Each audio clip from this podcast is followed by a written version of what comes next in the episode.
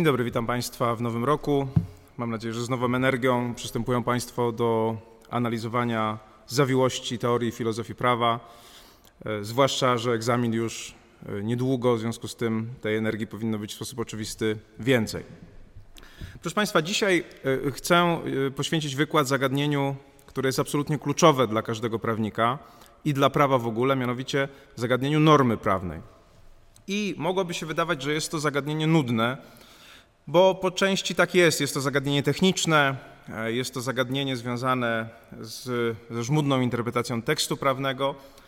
E, natomiast, jak pamiętacie, my staramy się te takie klasyczne podejścia do tekstu prawnego, do interpretacji prawniczej, do koncepcji, które w filozofii prawa funkcjonują, e, ująć z tej perspektywy teorii ewolucji aplikowanej do, do kultury. I teraz wydaje się, że nawet tak, wydawałoby się właśnie techniczne czy nudne pojęcie, jak pojęcie normy prawnej, może być z tej perspektywy ujęte. To znaczy, możemy sobie wyobrazić, że koncepcje normy prawnej, tak jak koncepcje interpretacji, już o pewnych takich koncepcjach rozmawialiśmy ostatnio, na przykład właśnie dynamiczna, statyczna, jako pewne konkurujące teorie, mogą w pewnym sensie bić się o statut najlepszej teorii, o status najlepszej teorii, czyli takiej teorii, która w sposób najbardziej najpełniejszy wyjaśnia to, co robimy, czy pomaga nam robić to, co my jako prawnicy robimy. E, jeżeli jest rzeczywiście tak, jak staramy się tutaj zakładać w czasie tych wykładów, że wszystko, co prawnicy swoim umysłem tworzą, to znaczy teorie, koncepcje, pojęcia, to są pewne adaptacje, pewne sposoby radzenia sobie ze światem, pewne sposoby rozwiązywania problemu, które, które społeczeństwo postawiło przed prawnikami, to oczywiście tak samo jest z pojęciem normy prawnej. Tak samo jest z pojęciem normy prawnej i z tym, jak, i to jak będziemy je rozumieć, nie jest obojętne. To znaczy, przy tym podejściu, które tutaj stosujemy, można mieć lepszą i gorszą koncepcję normy. Można mieć taką koncepcję normy, która lepiej pomaga nam wykonywać naszą pracę, naszą funkcję społeczną jako prawnikom, i gorszą koncepcję normy. I teraz dlaczego o tym mówimy? Dlatego, że na co dzień w pracy prawników y, pojęcie normy przyjmuje się jako pojęcie zastane. Wielu e, z nas, y, prawników, posługuje się nim dosyć swobodnie i potocznie, być może nie zastanawiając się, skąd ono się wzięło i dlaczego ono jest istotne. Mówimy o tym, że normy prawne obowiązują, że do norm prawnych należy się stosować że normy prawne obok norm moralnych czy obyczajowych, czy norm etykiety w jakiś sposób regulują nasze życie. Natomiast teoria i filozofia prawa, jak przystało na naukę teoretyczną, no stara się trochę głębiej spojrzeć na to, czym ta norma w rzeczywistości jest. I wielu badaczy, którzy są teoretykami prawa czy filozofami prawa, no właśnie przedstawiają rozmaite koncepcje normy prawnej, wyobrażając sobie czy uzasadniając, że jest ona tym albo czymś innym. I teraz wśród tych koncepcji jest sporo wyboru, jeżeli możemy tak powiedzieć. Są tacy, którzy uważają, że norma prawna jest decyzją. To znaczy nie jest jakimś bytem, który można, nie wiem, przeczytać, y, dotknąć, tylko jest po prostu decyzją, decyzją kogoś, kto chce, żebyśmy postępowali w jakiś sposób. Inni będą uważali, że norma prawna jest wypowiedzią. Różnica między decyzją i wypowiedzią jest dosyć istotna, bo decyzja jest czymś, co nie ma statusu lingwistycznego, nie ma statusu językowego, natomiast wypowiedź ma status językowy. Ponadto e, podobieństwo pewne istnieje też pomiędzy tymi koncepcjami, o których sobie zaraz trochę więcej powiemy. Mianowicie za decyzją ktoś stoi i za wypowiedzią ktoś stoi. Pytanie, kto to jest? Czy to jest prawodawca realny, czyli ten, który rzeczywiście konkretną normę do systemu wprowadził, czy to jest prawodawca racjonalny, którego nieraz też w naszych y, drogach myślowych szukamy. Będą tacy, którzy powiedzą, że norma jest po prostu znaczeniem przepisów. Znaczenie niekoniecznie jest wypowiedzią. Jeżeli mówię, masz babo placek, to to jest wypowiedź. Jej znaczenie jest nietożsame z tą wypowiedzią. Masz babo placek nie oznacza kobieto oto ciasto, tylko oznacza mamy problem. W związku z tym to, ta sytuacja pokazuje, że to, co powiedziane, to jedno, a to, co to coś powiedziane znaczy to drugie. W związku z tym, jeżeli mamy ludzi, którzy uważają, że norma jest znaczeniem przepisów, to, znacze, to język, czyli lingwistyczny poziom, to będzie poziom przepisów, natomiast to, co my swoimi umysłami prawniczymi z tego przepisu wyprowadzamy, będzie normą. I możecie stanąć jako studenci prawa przed pewnego rodzaju dylematem, Mianowicie, dlaczego tak wiele? Dlaczego tak wiele pomysłów na to, czym jest ta norma i czy nie mogliby ci teoretycy prawa, czy filozofowie prawa usiąść i się dogadać i przyjąć jakąś jedną mm, koncepcję? No nie jest to takie proste, dlatego że wydaje się, że to jest znowu taka sama sytuacja, o której mówiłem kiedyś, tak zwana sytuacja y, teoretyczna macania słonia w ciemnym pokoju. Tak? Każdy próbuje uchwycić jakiś element. Pamiętacie tę metaforę, już o niej mówiłem, że badacze się kłócą, jak wygląda słoń, ale każdy dotyka tylko kawałka tego słonia. Jeden trąby i mówi, że słoń jest y, zwinny i, i, i cienki, a drugi nogi i mówi nie, jest stabilny i bardzo, i bardzo, bardzo gruby, tak jak pień y, drzewa. Jeden i drugi ma rację. Wydaje się, że w normie jest i element decyzji, i jest element języka, no bo ta decyzja musi być jakoś zakomunikowana. Wydaje się, że być może są jakieś zalety, żeby traktować normę jako wypowiedź, i są jakieś zalety, żeby traktować normę jako znaczenie tej wypowiedzi. Być może da się pogłębić jeszcze tę koncepcję i zastanowić się, czym to znaczenie tak naprawdę jest, w jaki sposób ono powstaje i w jaki sposób ono, ono funkcjonuje. Y, dzisiejszy wykład będzie poświęcony kluczowej i najważniejszej i chyba jednej z najlepszych koncepcji norm prawnych, czyli tej koncepcji, która powstała w ramach Ośrodka Poznańskiego. Y, u źródeł tej koncepcji stoi twórczość profesora Zygmunta Ziembińskiego, jego klasyczny artykuł z lat 60. Przepis prawny a norma prawna. I później ta koncepcja była rozwijana przez następców no i przyjaciół profesora Ziembińskiego, czyli między innymi przez profesora Zielińskiego, panią profesor Wronkowską i jeszcze wiele, wiele innych osób. Y, bo nie ulega wątpliwości, ja o tym bardzo często mówię, że to odkrycie profesora Ziembińskiego, które później było rozwijane przez Ośrodek Poznański, należy do największych osiągnięć polskiej teorii prawa po wojnie, a może w ogóle największych osiągnięć polskiej teorii prawa, bo dostrzega pewien bardzo ważny element, którego, którego wcześniej e, nie widziano. Dzisiaj trochę więcej sobie o tym powiemy i zderzymy to z innymi koncepcjami, między innymi z koncepcją właśnie nielingwistyczną. Koncepcja nielingwistyczna powstała w ośrodku krakowskim na Uniwersytecie Jagiellońskim. E, pan profesor Opałek był jednym z głównych twórców tej koncepcji. To właśnie ta koncepcja zakładała, że norma prawna jest decyzją, a nie efektem tej decyzji w postaci już pewnego rodzaju, pewnej wypowiedzi. Ta koncepcja może Wam się skojarzyć e, z koncepcjami teorii aktów mowy, o których mówiliśmy także w czasie naszych spotkań, bo w teorii aktów mowy widać tę, tę zależność pomiędzy tym, że ktoś podejmuje jakąś decyzję i wydaje rozkaz, i ewidentnie tam jest w tej koncepcji taki element e, podejmowania decyzji, kiedy generał mówi do szeregowca padnij, no to najpierw musi podjąć tę decyzję, że chce ją że chce, żeby ten szeregowiec padł, a później ją w jakiś sposób wyrazić, więc jest to taka dwoistość, decyzja, język. E, I ewidentnie jest tak, że ta koncepcja nielingwistyczna, która w Krakowie powstała, była pod wpływem dosyć mocnym teorii aktów mowy. Natomiast zarzuca się jej to, że jednak prawnicy pracują na języku i my nie wchodzimy w umysły prawodawcy, nie wchodzimy w umysły decydentów. Nie mamy zresztą takich narzędzi, żeby to robić. Nie możemy przeprowadzić rezonansu mózgu tego, kto tworzy normy prawne.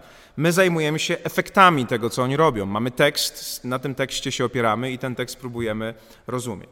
Zresztą ja w tej książce, na której opieram te wykłady, w samym tytule mówię o imperium tekstu, a nie o imperium decyzji, czy o imperium umysłu, co też myślę wskazuje Wam mniej więcej, że ta tekstowość, czyli ta lingwistyczność normy jest dosyć istotnym zjawiskiem, na który musimy spojrzeć i którym musimy, musimy się e, przyjrzeć.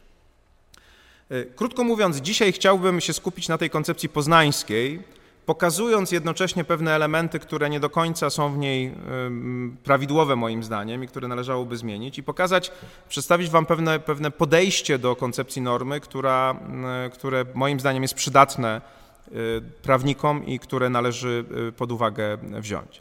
Podkreślam, że to nie jest zagadnienie tylko teoretyczne. W wielu dyskusjach, zwłaszcza dotyczących orzecznictwa Trybunału Konstytucyjnego, powstają bardzo złożone dyskusje dotyczące tego, czym tak naprawdę ten Trybunał się zajmuje w zakresie usuwania elementów e, systemu normatywnego. Bo nie ulega wątpliwości, że kiedy składamy wniosek do Trybunału Konstytucyjnego, no to skarżymy przepis. Tak? Skarżymy konkretny przepis konkretnego aktu prawnego, to jest wymóg formalny i stwierdzamy, że ten przepis jest niezgodny z konstytucją i oczekujemy, że taki, taki sąd, jakim jest Trybunał Konstytucyjny, czy sąd konstytucyjny powie tak, macie rację, ta niezgodność tutaj występuje. Ale Bardzo często w tych wyrokach mówi się nie o przepisach, tylko mówi się o normach, mówi się o konstytucyjności norm. Co więcej, nieraz wydaje się wyroki, które pozostawiają przepis w systemie prawa, tak zwane wyroki interpretacyjne, natomiast podkreślają, że pewne właśnie rozumienie czy pewna interpretacja tego przepisu, czyli powiedzielibyśmy norma, jest z konstytucją niezgodna. To jest w ogóle dziwna sytuacja, bo przepis, który jest wyrazem językowym właśnie pewnej decyzji, pozostaje w systemie, natomiast sąd konstytucyjny mówi, ale nie można z niego wyprowadzać normy w takim oto kształcie, bo ta norma byłaby niekonstytucyjna. To już jest w ogóle wyższa szkoła jazdy, bo co tutaj się dzieje tak naprawdę? Co jest elementem systemu prawnego? Przepis w końcu czy norma? Czy to, co my stosujemy, to jest przepis czy norma? To są już bardzo poważne zagadnienia, zwłaszcza, że e, właśnie w tych zagadnieniach już dotyczących konstytucyjności no, dochodzi do bardzo złożonych sytuacji. Jak wiecie, wyrok Trybunału Konstytucyjnego może doprowadzić do wznowienia postępowania. No i teraz mamy sytuację taką, w której oczywiście jeżeli jest konkretny przepis aktu prawnego i ten przepis jest usunięty wyrokiem Trybunału Konstytucyjnego i na tym przepisie był, było oparte rozstrzygnięcie indywidualne, no to nie ulega wątpliwości, że można wznowić postępowanie. Ale co się dzieje wtedy, kiedy Trybunał nie usuwa przepisu e, z tekstu prawnego, ale właśnie stwierdza niekonstytucyjność normy, czyli wypowiada się na temat niekonstytucyjności pewnej interpretacji. Mieliśmy ostatnio głośne orzeczenie Trybunału, przywitane z radością przez wszystkich piratów drogowych, dotyczące kwestii związanej z zatrzymywaniem prawa jazdy na trzy miesiące decyzją starosty, w momencie, kiedy delikwent przekracza 50 km na godzinę w obszarze y, zabudowanym, o 50 km y, na godzinę prędkość w obszarze zabudowanym, czyli dokonuje ogromnego przekroczenia, które wiąże się najczęściej z zagrożeniem dla życia y, i zdrowia ludzi, no i jak wiecie, wprowadzono taką sankcję, która zdaniem Trybunału Konstytucyjnego jest w tym sensie niekonstytucyjna, że jest zbyt automatyczna. Znaczy nie ma generalnie problemu w tym, żeby karać oczywiście za tego typu działania, ale Trybunał wydał w tej sprawie wyrok, który jest właśnie tak zwanym wyrokiem interpretacyjnym, czyli powiedział, jest jakiś przepis, który pozwala starości odebrać na trzy miesiące prawo jazdy, i teraz ten przepis jest zgodny z konstytucją, ale jego sposób stosowania, czyli sposób interpretowania, czyli norma, która z niego jest wyprowadzana, jest z konstytucją niezgodna. Dlaczego? Dlatego właśnie, że no, automatycznie się wyprowadza pewien wniosek, policja przekazuje dokumentację i starosta odbiera to prawo jazdy, a może się przecież okazać, że wcale tak nie było, że nie wiem, pomiar był niedokładny, że mm, komentatorzy podają tam przykłady, że policjant, który mierzył prędkość, stał pod linią wysokiego napięcia, w związku z tym to wpływało na sposób działania sposób działania urządzenia, albo że ktoś miał własne urządzenie do mierzenia tej prędkości, które wykazywało coś innego i tak dalej, i tak dalej. Chodzi generalnie o coś, co Amerykanie nazywają due process, to znaczy o to, że to się dzieje automatycznie, jest to w pewnym sensie sąd kapturowy, nie ma możliwości w tym postępowaniu, które jest postępowaniem administracyjnym, przedstawić dowodów e, i być może w niektórych sytuacjach doprowadziłoby to do innej konkluzji niż ta automatyczna konkluzja polegająca na zawieszeniu prawa jazdy. No i teraz tu powstaje problem, bo teraz wyobraźcie sobie, że jesteście tymi nieszczęśnikami, którzy rzeczywiście, albo może nie nieszczęśnikami, tylko tymi bezmyślnymi wariatami drogowymi, którzy jechali właśnie powyżej 50 km, przekroczyli w obszarze zabudowanym prędkość. Odebrano wam to prawo jazdy na 3 lata. No i teraz dostajecie prezent od Trybunału Konstytucyjnego, bo Trybunał powiedział, że jest niekonstytucyjne. No i możecie wznowić postępowanie. No ale teraz jest pytanie, czy wszyscy mogą wznowić to postępowanie, prawda? No bo no, w, oczywiście w tej sytuacji można by było powiedzieć, że jeżeli nie było tego prawidłowego procesu, to nie było go w każdej sytuacji. E, ale może się przecież zdarzyć tak, że w niektórych sytuacjach była stosowana jedna interpretacja tego przepisu, a w innych przypadkach inna interpretacja tego przepisu i to ta inna interpretacja została uznana za niekonstytucyjną. Wtedy mielibyśmy do, do czynienia z sytuacją dziwną. Niektórzy tylko ukarani mogliby wznowić postępowanie, bo to podstawą prawną do ich rozstrzygnięcia była ta niekonstytucyjna interpretacja tego przepisu, czyli norma, a inni być może nie. Zobaczcie, jakie zamieszanie się tutaj wprowadza. Tak? Jeżeli tylko jedną z możliwych interpretacji uznaje się za niekonstytucyjną, no to wtedy teoretycznie, bo to się oczywiście w praktyce rozstrzyga, ale teoretycznie można postawić, postawić pytanie, a co jeżeli w konkretnym przypadku przyjęto inną interpretację, akurat konstytucyjną? Tak? Tu pokazują się bardzo praktyczne zagadnienia związane z tym, że różnica między przepisem i normą jest bardzo, bardzo istotna, a podkreślam, że to nie jest y, różnica, którą wszyscy dostrzegają. Na przykład wybitny brytyjski filozof e, prawa Joseph Russ w swoim artykułu, w swojej, w swojej książce z lat 80. poświęconej systemowi prawa stawia takie pytanie o, tak zwane pytanie o individuation, czyli o to, co jest najmniejszym elementem systemu prawa. I ewidentnie widać, że tam się zmaga z tym, że nieraz właśnie mówi się tutaj o przepisie, a nieraz mówi się o czymś innym niż przepis, na przykład o czymś, co jest wyprowadzane z przepisu, o czymś, co jest wyprowadzane z kilku przepisów. I biedny Józef raz nie wie, że już 10 lat przed nim, a nawet 20 lat przed nim Zygmunt Ziembiński dał odpowiedź na to pytanie. Tak? Powiedział, że język prawny charakteryzuje się tak zwaną dwupoziomowością. Najpierw mamy język przepisów, które klasycznie szkoła poznańska rozumie jako zdania tekstu prawnego brane od kropki do kropki, to są przepisy, czyli znaki mm, namacalne, twarde, zapisane czarno na białym, e, które w tekście prawnym znajdujemy. I jest norma prawna, która w rozumieniu szkoły poznańskiej jest wypowiedzią prawodawcy, która jest wyprowadzana, albo jak to mówi szkoła poznańska, dekodowana z tekstu prawnego i jest ona wypowiedzią wyższego rzędu. Jest ona wypowiedzią wyższego rzędu. Nietożsamą z przepisem, a nieraz wyprowadzaną z wielu przepisów, a nieraz kilka norm wyprowadzanych jest z jednego przepisu. To, to jest, zwróćcie uwagę, sytuacja dosyć trudna teoretycznie, no bo jeżeli myślimy o pewności prawa, jeżeli myślimy o stabilności prawa, no to jednak chcielibyśmy, żeby to, na czym opieramy nasze decyzje, nasze, nasze mm, stosowanie prawa było czymś bardziej namacalnym, czyli przepis to jest coś, co jest namacalne. A tutaj nagle teoria nam proponuje normę. Dlaczego, dlaczego tak robi? Otóż wydaje się, i to dostrzegają komentatorzy Ziembińskiego i Zielińskiego, że coś jest na rzeczy bardzo ważnego w tym rozróżnieniu. Mianowicie jeżeli zastanowicie się przez moment nad tym, co na przykład polskie prawo karne mówi na temat zabicia człowieka, to to wcale nie jest takie proste pytanie, bo jeżeli zapytamy, co polskie prawo karne mówi na temat zabicia człowieka, to w sposób oczywisty przychodzi nam do głowy e, mm, pewien przepis e, kodeksu karnego, który mówi, kto zabija człowieka podlega karze i tam są wymienione te kary, ale wiemy także, że ten przepis nie jest jedyną regulacją, która te kwestie reguluje. W związku z tym komentatorzy mówią, gdyby ktoś chciał zapytać, czy ten przepis główny dotyczący zabijania człowieka jest pełną wypowiedzią prawodawcy na temat zabijania człowieka, to odpowiedź brzmi oczywiście nie. Jest cała masa, po pierwsze, kontratypów, jest cała masa tych jakby szczególnych przypadków e, zabijania człowieka, które są zupełnie inaczej regulowane. I wydaje się, że to właśnie przekonanie, że konkretny przepis nie wyraża całości tego, co prawodawca na pewien temat chce powiedzieć, a dopiero zbiór tych przepisów wyraża pełno, pełne stanowisko prawodawcy na temat pewnego zagadnienia, stał u podstaw tego, co Ziembiński zauważył, że przepis i norma to dwie różne rzeczy. Czyli tak jakby chciał y, y, podkreślić, że te jednostki tekstu prawnego one, z nimi trzeba pracować jeszcze, ażeby wytworzyć w pełni to, co prawodawca chce na jakiś temat powiedzieć. Stąd profesor Zieliński mówi, że gdyby odtworzyć normę prawną regulującą zabijanie człowieka, no to mielibyśmy do czynienia z wypowiedzią, która byłaby bardzo, bardzo długa, być może zajęłaby kilka stron, bo trzeba by było wypisać tak naprawdę wszystkie elementy, wszystkie za i przeciw, które, y, wszystkie elementy tekstu prawnego, które na ten temat się wypowiadają.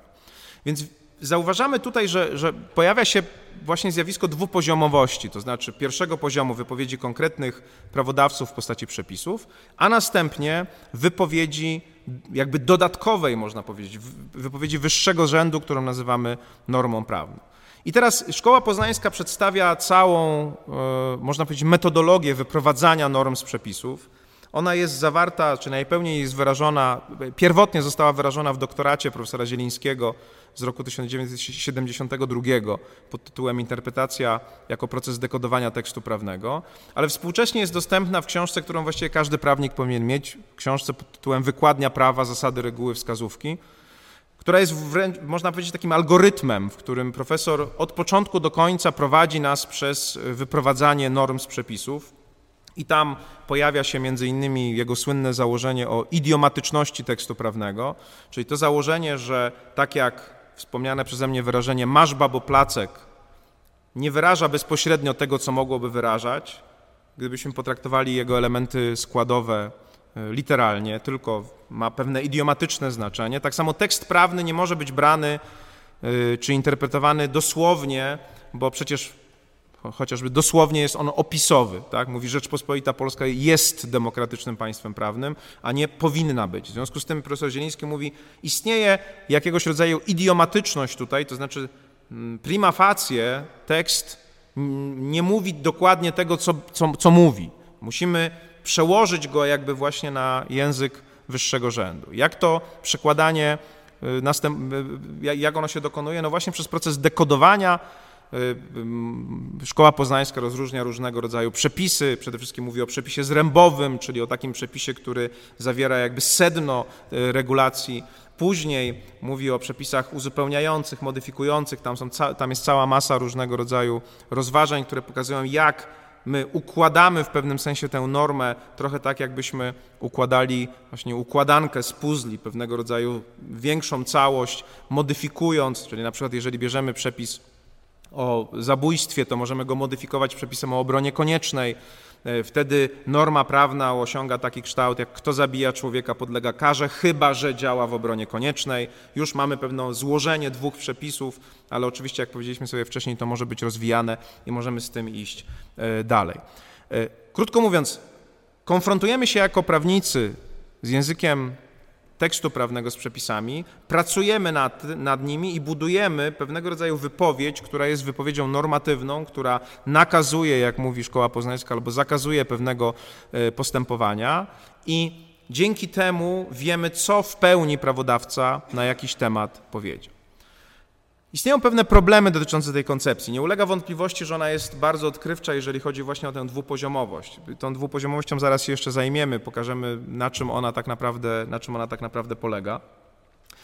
E, ale e, są, jest, jest więcej problemów, z którymi tutaj mamy do czynienia. Jeden temat warto od razu poruszyć, bo on się wiąże z tym, o czym mówiliśmy e, kilka wykładów wcześniej. Jak pamiętacie, kiedy omawialiśmy koncepcję reguł pierwotnych i reguł wtórnych Herberta Harta, to pamiętamy wszyscy, że Hart rozpoczął tę swoją, swoje rozważania na temat tego, co jest składnikiem, czy z czego składa się system prawa, od skrytykowania Johna Austina, mówiąc, że prawo nie może być wyłącznie rozkazem, a więc nie może być nakazem albo zakazem. Kiedy będziecie czytali, czy zajmowali się koncepcją Ziembińskiego i Zielińskiego, zauważycie, że szkoła poznańska jakby tkwi w tym przekonaniu austinowskim, że norma prawna może nakazywać albo zakazywać, tylko i wyłącznie. Y, dlaczego tkwi w nim? Dlatego, że uważa, że wolność jest podstawą, jest w związku z tym, żeby było dozwolenie, czyli jak, jakiś, jakiś trzeci rodzaj normy oprócz nakazu i zakazu, to najpierw musi być zakaz albo nakaz. To nie jest do końca prawda, bo Hart mówi o tym, że normy y, wtórne, czyli reguły zmiany, reguły rozsądzania i reguły, reguła mm, e, uznania, to są samoistne elementy systemu prawa i one są niesprowadzalne do nakazów. E, one wręcz w niektórych sytuacjach, można powiedzieć, poprzedzają przecież nakazy. No, muszę mieć regułę zmiany, żebym mógł wyprodukować nakaz. Tak? Muszę wiedzieć, kto w jakiej procedurze może ustanowić normę.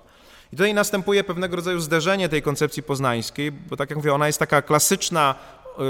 E, autorzy Szkoły Poznańskiej opublikowali kiedyś artykuł pod tytułem o nieporozumieniach dotyczących tak zwanych norm zezwalających. E, a więc ewidentnie ten tytuł już wskazuje, że uważają, że generalnie idea norm zezwalających jest, jest, jest nieporozumieniem, a tutaj Hart mówi o power conferring rules, czyli o regułach, które jednak dają pewnego rodzaju możliwość działania, na coś zezwalają także, na przykład na zmianę prawa, na stosowanie prawa. E, wydaje się, że to jest jedna ze słabości koncepcji poznańskiej, że ona właśnie w takim stylu ostinowskim, on może bardziej nawet ten styl jest jeszcze z, z filozofów i teoretyków prawa skandynawskich brany, zamyka się i zakłada, że to, co my odkodowujemy z przepisów, to może być właśnie albo nakaz, albo zakaz, czyli w pewnym sensie, można powiedzieć, oni myślą tak dosyć klasycznie, y, w tak zwaną trójelementową koncepcją normy, y, hipoteza, dyspozycja, sankcja, która doskonale pasuje oczywiście do norm nakazujących i zakazujących, na przykład do norm prawa karnego.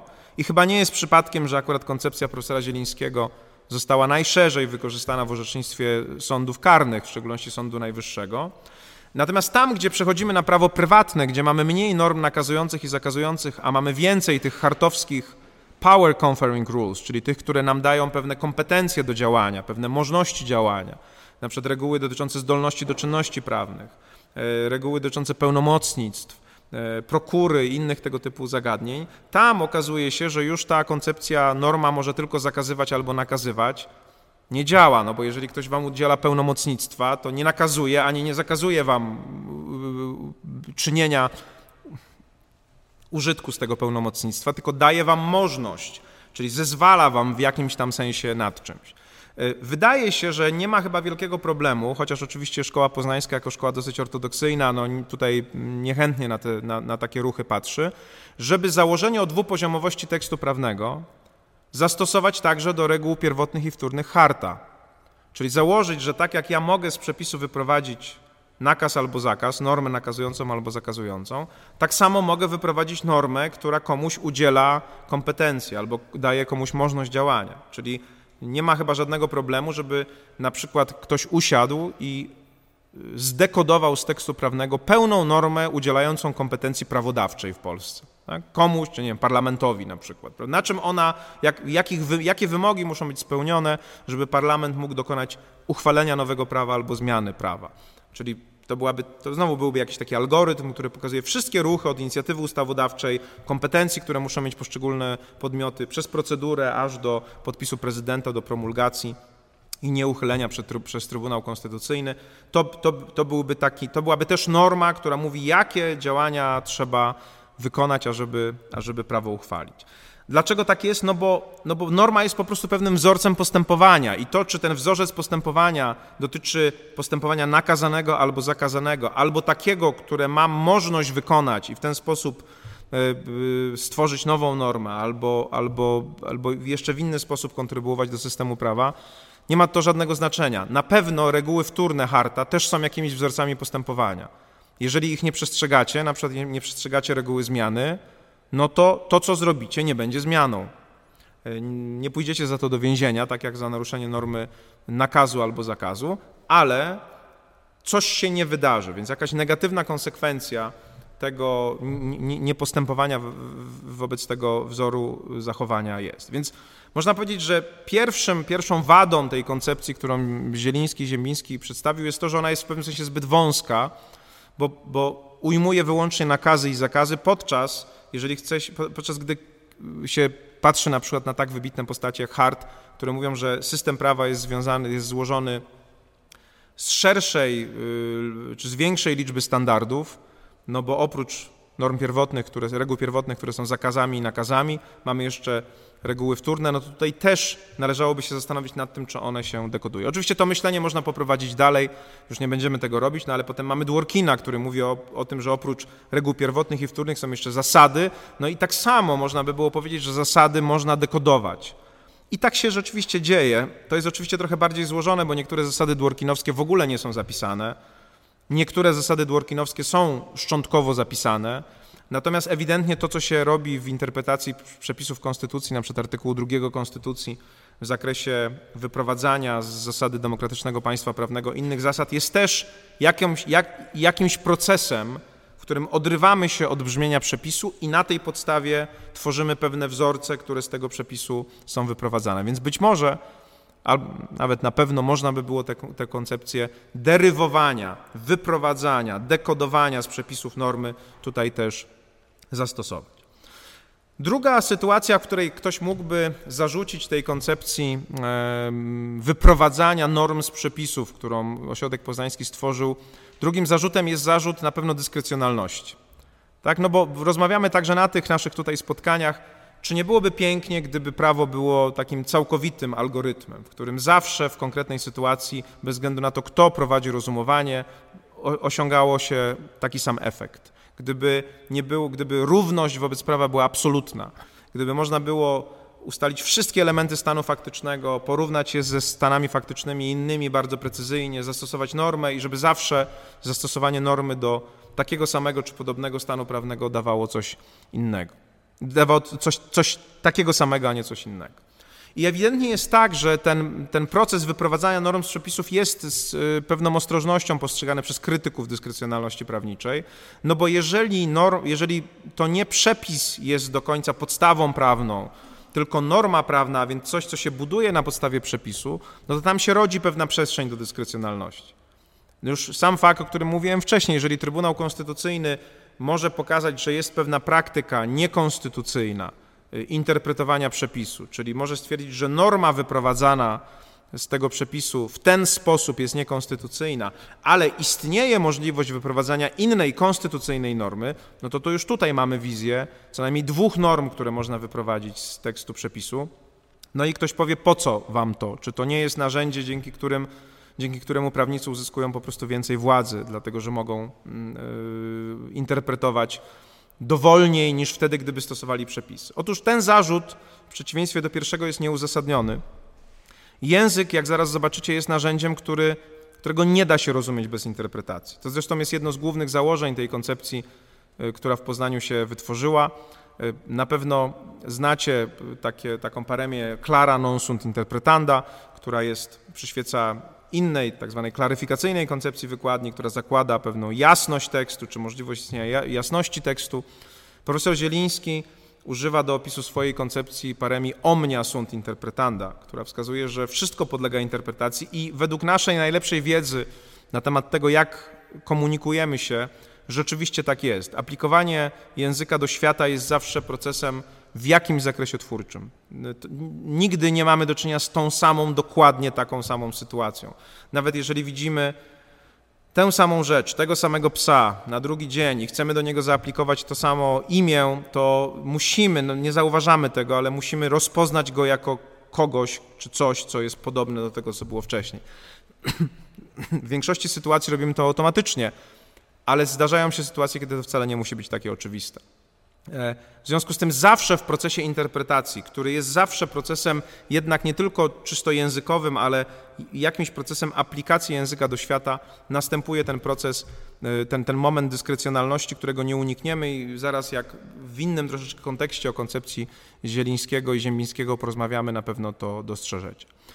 I trzecia i znowu uzasadniony, czy uzasadniona wada, czy uzasadniony zarzut, który można by było przedstawić pod adresem koncepcji Zielińskiego i Ziemińskiego, to jest to, jaki jest rzeczywiście tak zwany status ontyczny normy prawnej, czym ona jest.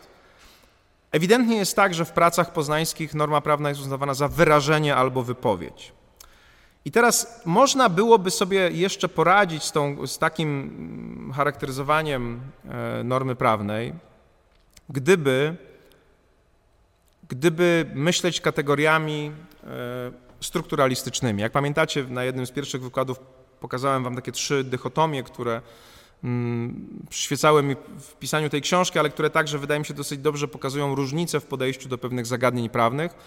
E, jedną z nich było pojmowanie języka jako struktury, czyli gramatyki, pewnego rodzaju e, mm, potencjalnego zbioru reguł i tego, co z tych reguł wynika, oraz postrzegania języka jako realnej aktywności w świecie, praktyki, czyli języka jako zdarzenia. Mówiłem wam o tym, że pewne takie wizje języka, które pochodzą od Gottloba Frege czy od Bertranda Russella, to są te koncepcje oparte na strukturze, gdzie traktuje się język jako coś, co jest właśnie zbiorem reguł, y, jako coś, co jest pewną poten potencjalnością. Natomiast takie wizje języka, jak na przykład teoria aktów mowy, czy te wizje sponsorowane przez myślenie drugiego Wittgensteina, gdzie my obserwujemy język działający w świecie, praktykę językową, są bardziej zbliżone do języka, e, do, do tego ujęcia języka jako zdarzenia. I teraz wydaje się, że kiedy e, Szkoła Poznańska tworzyła tę swoją teorię, czyli mniej więcej lata 60., 70., to jeszcze jest czas, kiedy ta koncepcja teorii aktów mowy nie była tak bardzo rozwinięta. Prace Johna Longshaw Austina, które stanowią podstawę teorii aktów mowy, czyli tej teorii, która widzi język w działaniu i język, który zmienia rzeczywistość, to są lata 60., więc można powiedzieć, że profesor Ziembiński tworzył równolegle z Johnem Longshawem Austinem, a biorąc pod uwagę to, że jednak żyliśmy za kurtyną, y, która oddzielała świat wschodu od światu, świata zachodu, przechodzenie tych koncepcji do nas na pewno było opóźnione. Moim zdaniem to stoi za tym założeniem, że norma w rozumieniu y, ziemińskiego, zielińskiego jest wyrażeniem albo wypowiedzią. Ja już mówiłem o tym, że mi się trudno sobie to wyobrazić, bo podstawowe pytanie, które brzmi, jest następujące: kto tę normę wyraża albo kto ją wypowiada?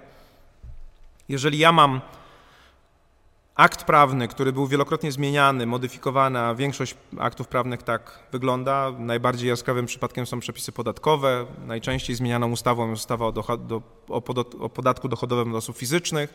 Jeżeli ta ustawa, która była zapewne już kilka tysięcy razy zmieniana, jeżeli policzyć każdą zmianę, jest produktem woli, decyzji i aktu umowy, nie wiem, 17 parlamentów, E, może przesadziłem, ale na pewno dużej liczby ludzi, którzy w różnych momentach dokonywali, bo ktoś ją uchwalił, ktoś ją potem modyfikował, to powstaje pytanie, kto tak naprawdę wypowiedział te rzeczy, które się w niej znajdują.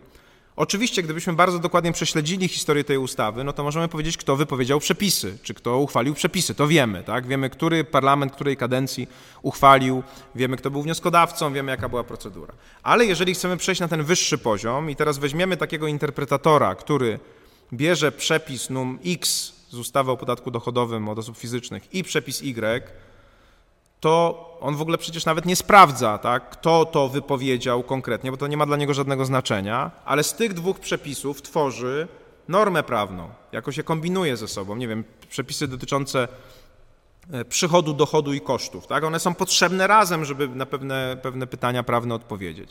Gdybym teraz Was zapytał, czy ten sam autor wprowadził przepis dotyczący zabójstwa do kodeksu karnego i ten sam autor wprowadził w dokładnie takim samym brzmieniu przepis dotyczący obrony koniecznej albo innych kontratypów, to też byście tego pewnie nie wiedzieli. Być może tak, może nie.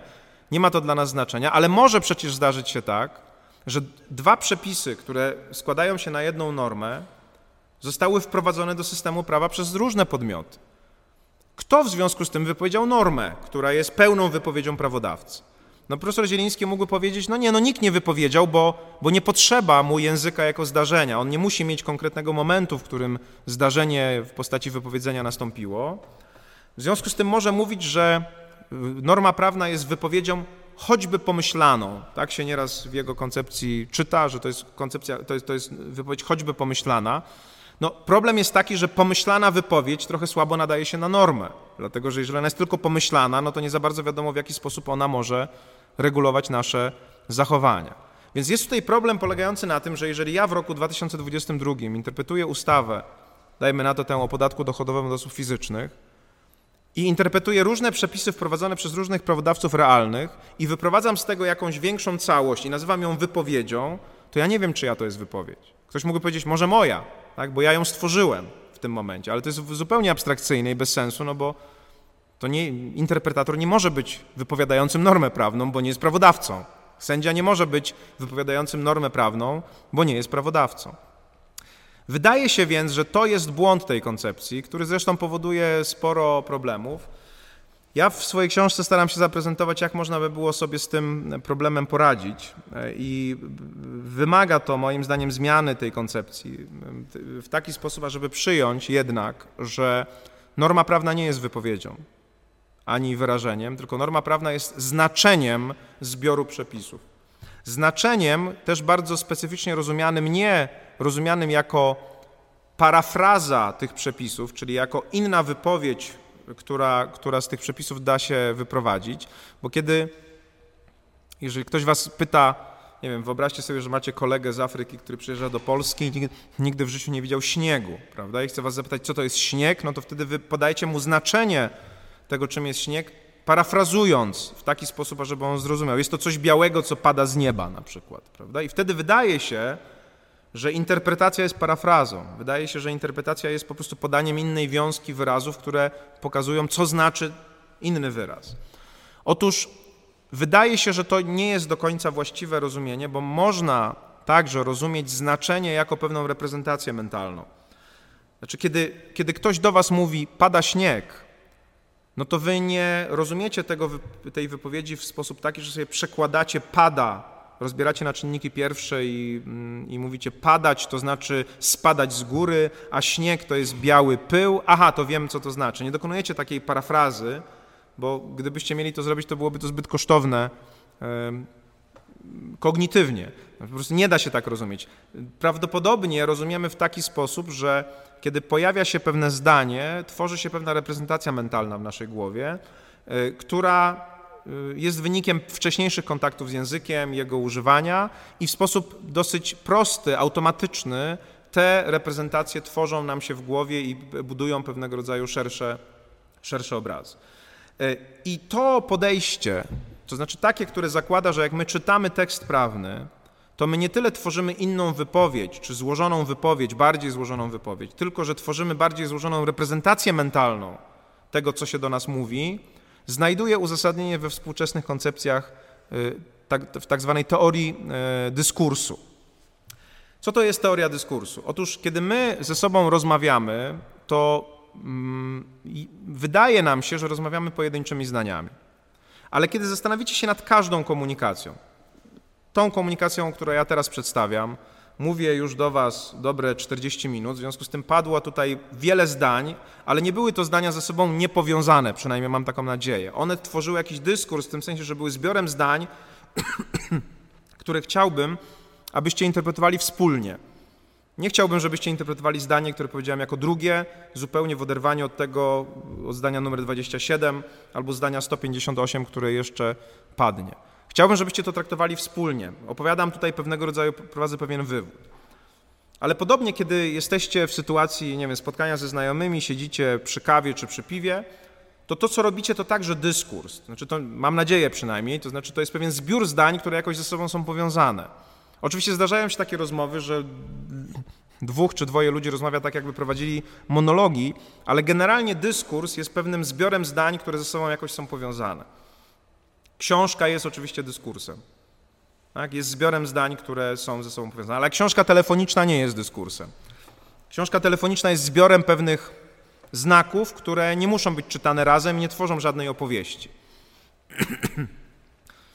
I teraz powstaje pytanie, czy prawodawca mówi do nas pojedynczo, pojedynczymi zdaniami, czy mówi do nas dyskursem.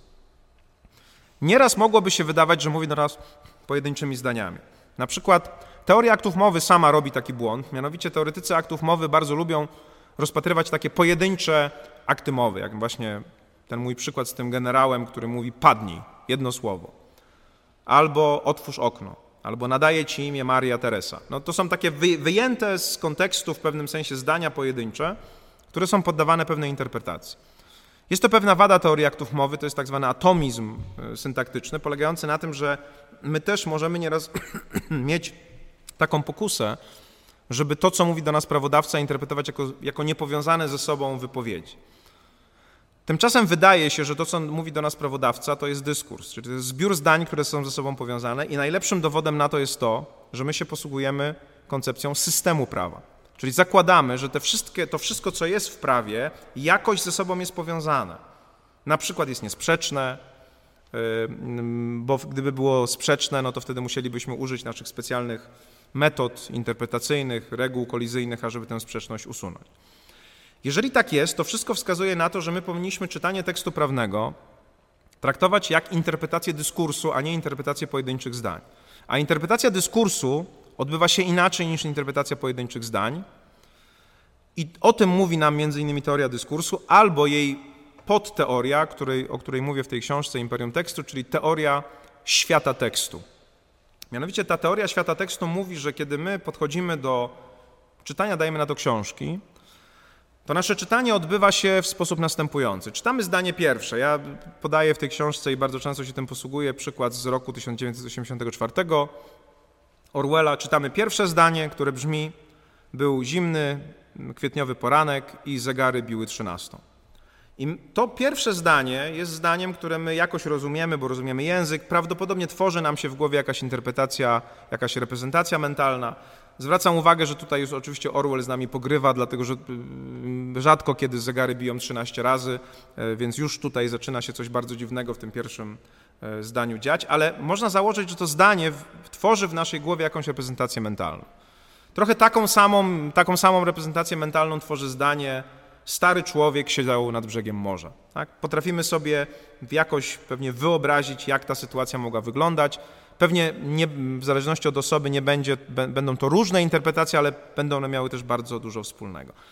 Tak odbywa się interpretacja pojedynczego zdania. Ale kiedy później w dyskursie następuje zdanie drugie, i w Orwella to jest zdanie Winston Smith z policzkiem wtulonym w połę płaszcza wchodził do gmachu zwycięstwa, to my, mówi teoria świata tekstu, nie tworzymy dwóch niezależnych reprezentacji mentalnych. To nie jest tak, że w jednej widzimy te zegary, ten kwietniowy poranek, zimny i te zegary, i zapominamy o niej, i później widzimy Winstona, który wchodzi. Nie, my nakładamy je na siebie. My tworzymy je, wiemy, że one kontrybują do tego samego świata. Czyli to znowu tak, jak byśmy do tego zdania, człowiek, starszy człowiek siedzi nad brzegiem morza, podchodzi do niego kobieta. Tak? To, te dwa zdania zmuszają nas do tego, żebyśmy wytworzyli reprezentację mentalną czegoś bardziej złożonego. I teraz przez długi czas wydawało się, i to może także stoi u podstaw pewnych błędów koncepcji derywacyjnej, że tylko język może tworzyć bardziej złożone struktury. Ale dzięki koncepcji, o której zaraz sobie parę słów powiemy, wiemy już dzisiaj, że także reprezentacja mentalna może być prosta albo złożona. To znaczy może ona być reprezentacją jednego faktu, zegary biją 13, dwóch faktów, jest kwietniowy zimny poranek i zegary biją 13, trzech faktów, jest kwietniowy zimny poranek, zegary biją 13, a Winston Smith wchodzi do gmachu zwycięstwa tworzymy, nasza umiejętność interpretacji dyskursu powoduje, że my tworzymy pewną całościową wizję tego i na tej podstawie wytwarzamy sobie pewną wizję świata tekstu. Teraz powstaje pytanie, czy my tę koncepcję możemy w jakimś sensie w ogóle na tym poziomie ogólności zastosować do prawa. Ja w tej książce stawiam tezę, że tak. Znaczy, ta, jak być może pamiętacie, tytuł tej książki brzmi Imperium Tekstu, prawo jako postulowanie i urzeczywistnianie świata możliwego. Mnie się wydaje, że to jest tak, że zdania tekstu prawnego opisują sytuację w świecie możliwym, takim utopijnym świecie, który my chcemy zrealizować.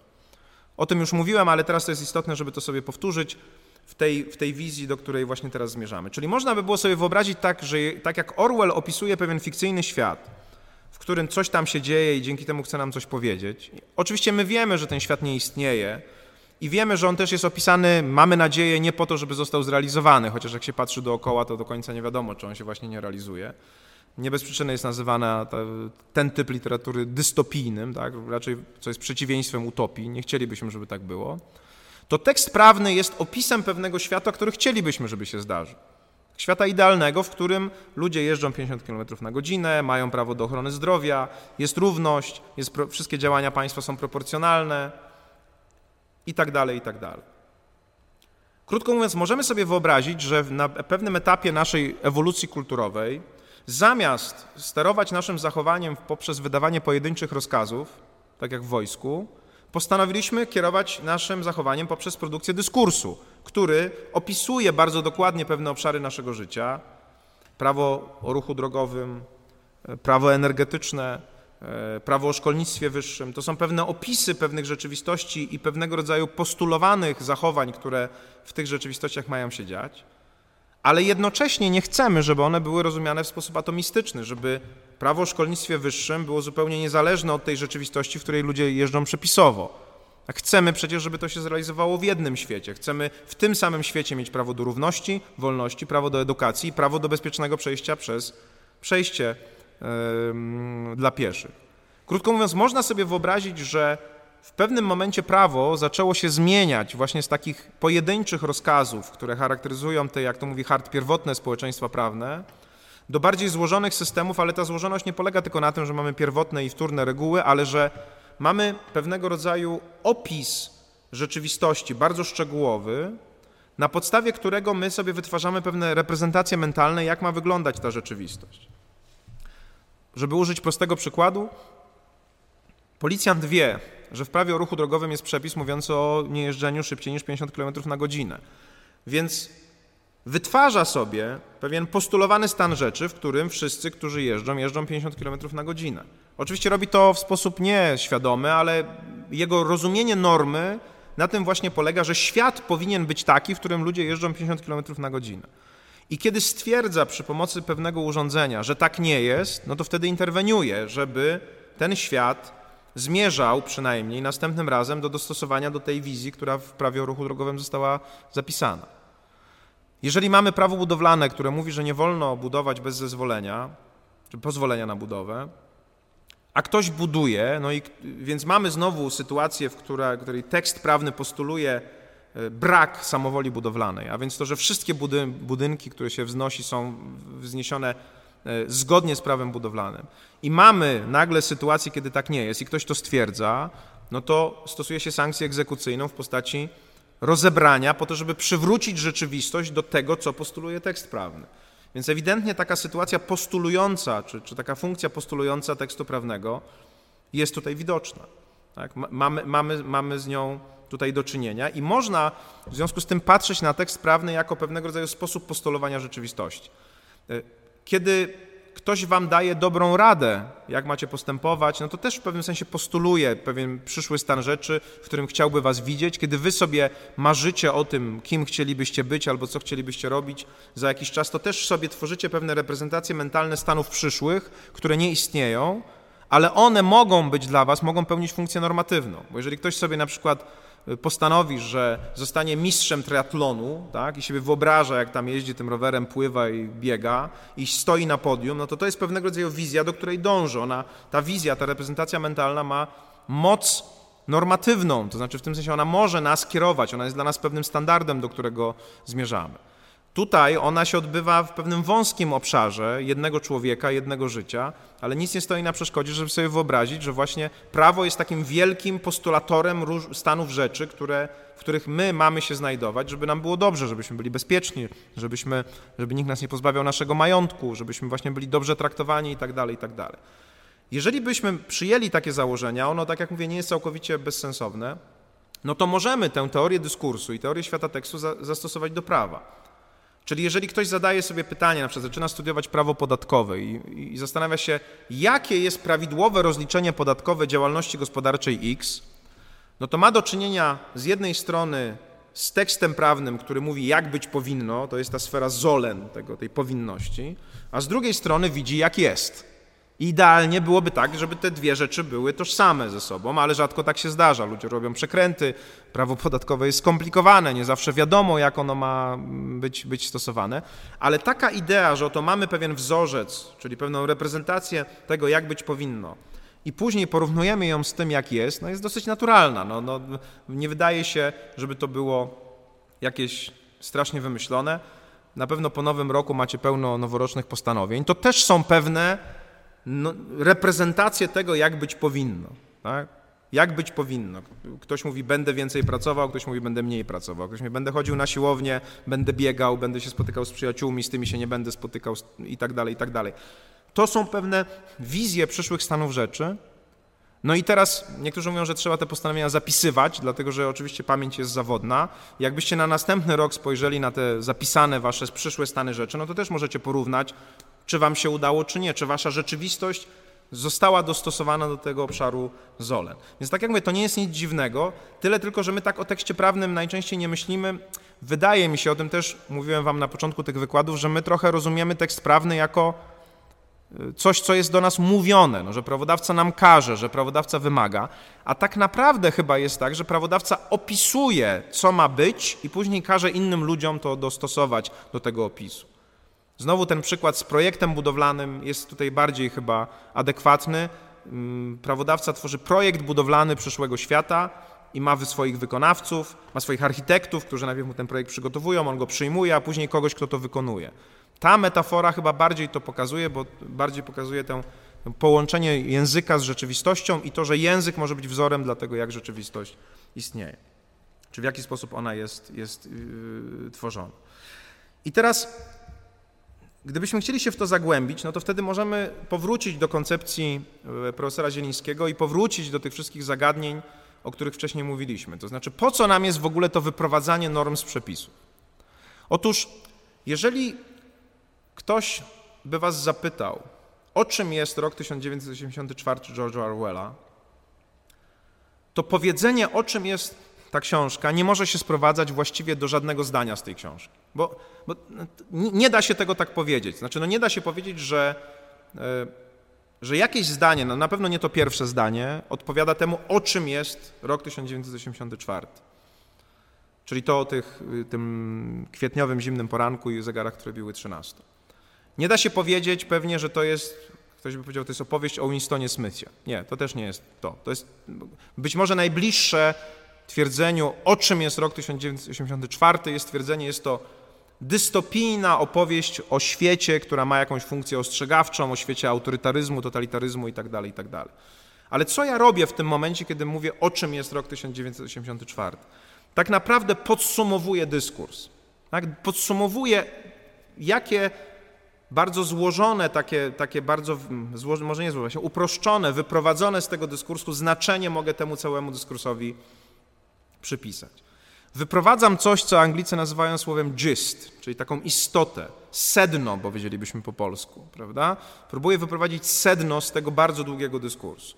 Oczywiście mogę ten dyskurs podzielić na pewne kawałki. Mogę powiedzieć, o czym jest pierwszy rozdział, o czym jest drugi rozdział, o czym jest trzeci rozdział i tak dalej, i tak dalej. I wydaje się, że w dużej mierze, jeżeli prawodawca nam opisuje pewną rzeczywistość bardzo złożoną, czy to podatkową, czy to karnoprawną, czy jakąkolwiek inną, to my także możemy postawić pytanie, o czym jest ten akt prawny, o czym jest ten rozdział aktu prawnego, o czym jest ten artykuł, tak? co on nam, nam pokazuje. I zwróćcie uwagę, że znowu w tym przypadku, tak jak nie ma tożsamości pomiędzy tym sednem roku 1984, a konkretnym zdaniem dyskursu, który tworzy książkę Orwella, tak samo tutaj, jeżeli zapytam Was o to, co prawodawca mówi na, na temat zabójstwa, no to nie odpowiecie mi tylko jednym przepisem, tylko musicie mi opowiedzieć albo wszystkimi naraz, albo pewnym podsumowaniem. I wszystko wskazuje na to, że to, co Zieliński nazywa derywacją norm z przepisów, to nie jest tworzenie jakiejś innej wypowiedzi wyższego rzędu, tylko to jest wyprowadzanie pewnego rodzaju podsumowania tego, co na dany temat mówi tekst prawny. Ale teraz skąd my wiemy, jakie to ma być podsumowanie? Otóż pamiętajcie, że tekst prawny nie jest czytany dla przyjemności, tylko jest czytany po to, ażeby stworzyć pewien wzorzec dla rzeczywistości, którą oceniamy. Więc my najczęściej czytamy czy przypominamy sobie tekst prawny wtedy, kiedy widzimy, jak jest i zastanawiamy się, czy tak być powinno. I wtedy wracamy do tego tekstu i zastanawiamy się, jakiego rodzaju on wizję świata przedstawia. I dzięki temu uzyskujemy wzorzec, z którym możemy zestawić tę wizję świata. Ten proces jest bardzo, bardzo złożony i dlatego między innymi musicie tak długo studiować i tak długo się tego uczyć, a jednocześnie jest tak, że ta rzeczywistość, którą my obserwujemy, za każdym razem jest inna. W związku z tym interpretacje bardziej złożone, czy te wyprowadzane z tekstu prawnego tych wzorców normatywnych, na pewno mogą się różnić w zależności od tego, kto, je, kto ich dokonuje.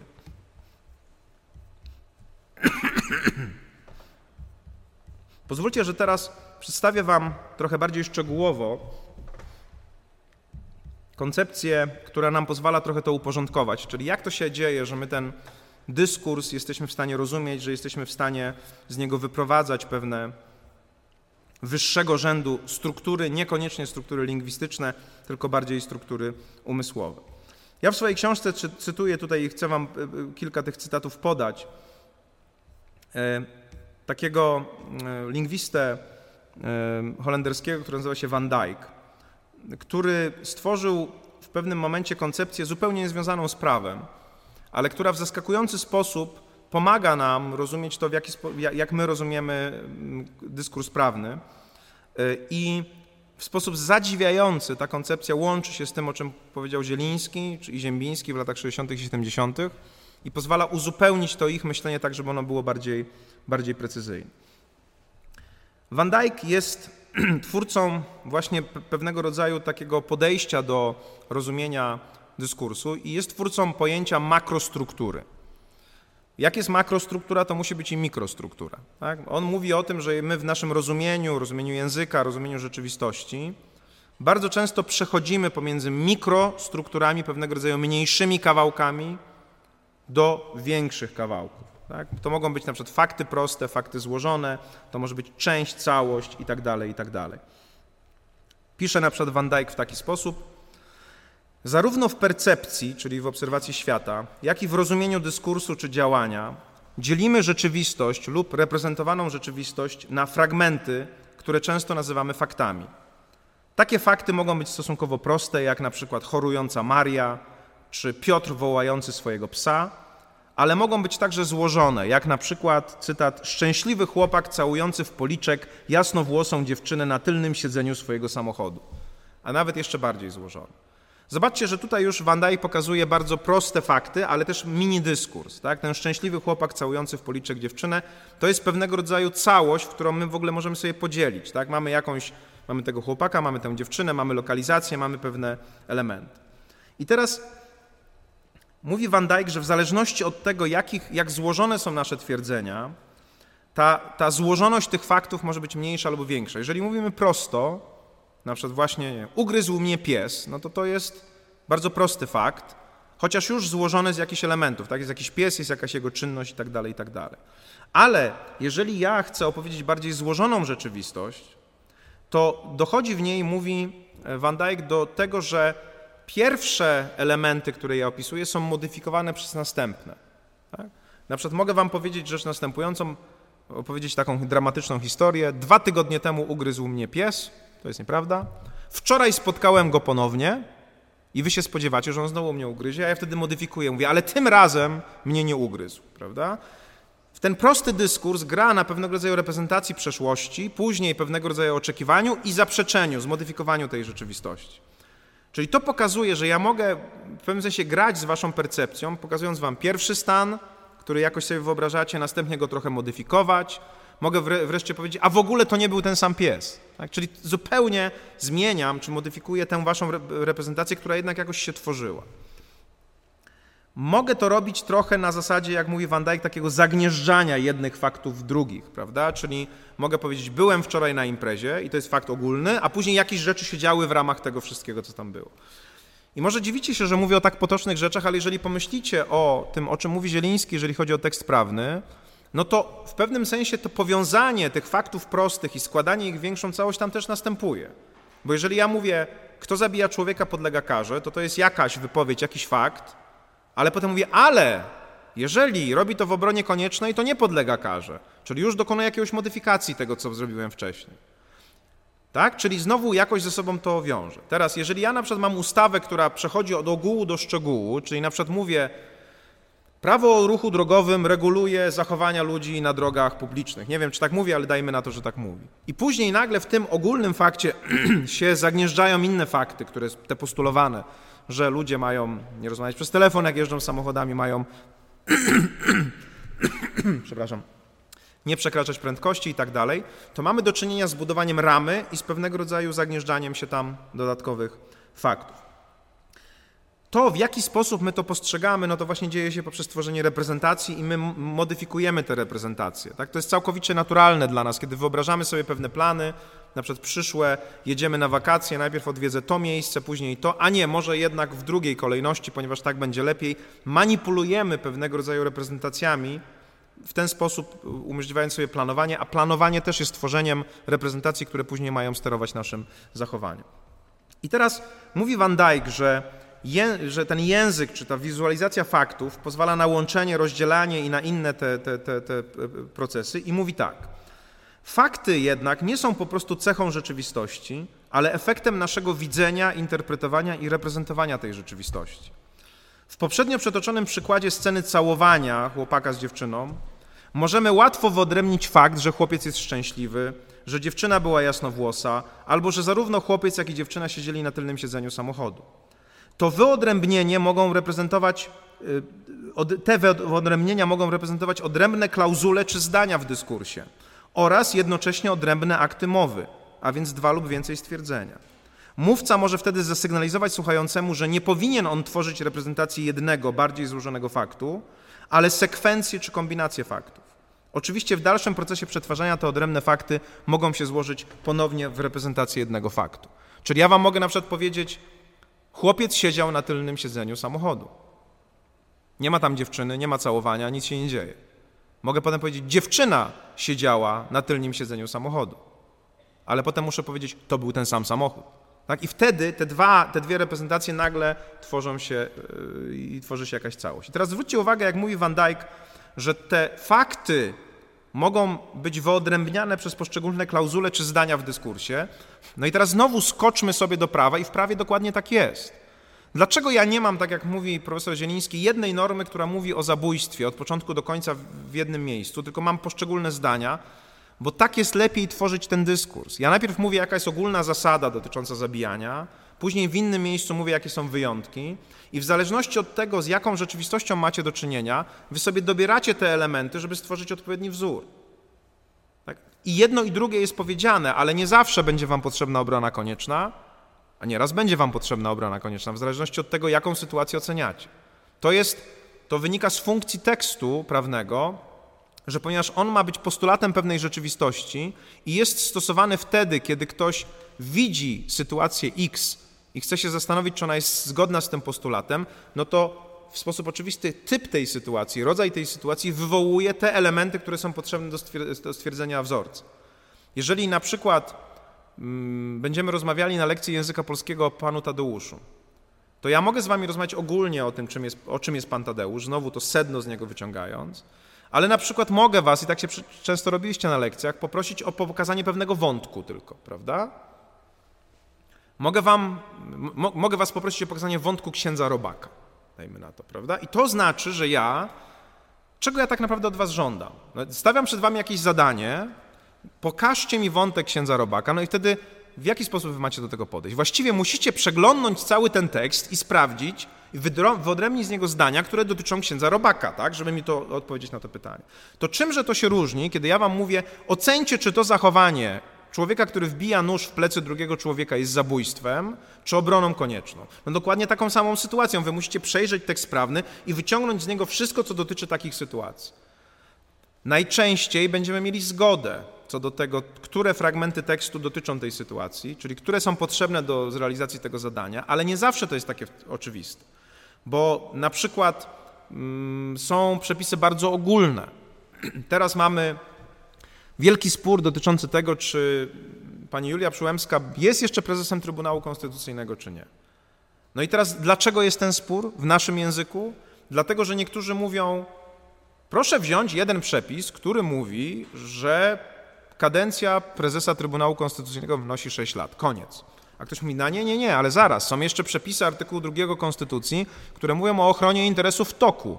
Że jeżeli kogoś zaskoczyła dana regulacja w jakimś momencie, to byłoby niekonstytucyjne stosowanie do niego tej regulacji. A ktoś trzeci powie, tak, tak, tak, tak, tak, ale w tej sytuacji nie było żadnego zaskoczenia, dlatego że przepisy wprowadzające kadencyjność zostały uchwalone i opublikowane, mimo że nie weszły w życie, zanim pani Julia Przyłębska została prezesem Trybunału. Rozumiecie, zobaczcie, jaka wielopoziomowa jest konstrukcja, w której prawnicy tak naprawdę zaczynają się zastanawiać nad tym, jakie są fakty i w związku z tym, które przepisy są adekwatne. Bo jeżeli Julia Przyłębska nie była zaskoczona wprowadzeniem kadencyjności, a raczej nie powinna była być, dlatego że przed powołaniem na prezesa znała, jaką sytuację, na jaką sytuację się szykuje, no to stosowanie artykułu 2 Konstytucji i wyprowadzania z, wyprowadzanego z niej zasady ochrony interesów toku w ogóle jest nie na miejscu, bo nie było zaskoczenia. Tylko wtedy, kiedy jest zaskoczenie, można wyprowadzać taką, taką antyzaskoczeniową regulację. Prawda? Więc oczywiście to, to, to niby jest coś innego, ale ewidentnie widać tutaj pewne paralele pomiędzy tym, co mówi, co mówi Van Dijk i co my robimy, e, co my robimy w procesie mm, interpretowania tekstu prawnego. I tutaj wyraźnie możemy pokazać, że są pewne paralele konkretnie między koncepcją wykładni Zielińskiego a tym, co mówi Van Dijk, bo podobnie jak Zieliński, Van Dijk mówi o rozczłonkowaniu większych elementów na mniejsze, tak? mamy przepisy, mamy, mamy normę, która jest rozczłonkowana w przepisach, z wielu przepisów tworzymy jakąś wyższego rzędu pewną konstrukcję i wydaje się, że te, te podobieństwa nie są, nie są nie są przypadkowe. Ewidentnie nie są przypadkowe. Jeszcze jeden cytat z Van Dijk'a, który to pokazuje. Van Dijk mówi tak. Zakładamy, że reprezentacje pojęciowe powinny być nie tylko dane jako sądy, ale powinny także zawierać reprezentację faktów. Takie kognitywne reprezentacje faktów będą nazywane faktami pisanymi dużymi literami w celu odróżnienia ich od, od ich odpowiedników w świecie rzeczywistym. Fakt jest więc kognitywną, ten pisany dużymi literami, jest więc kognitywną reprezentacją jednego stanu, zdarzenia, procesu bądź działania.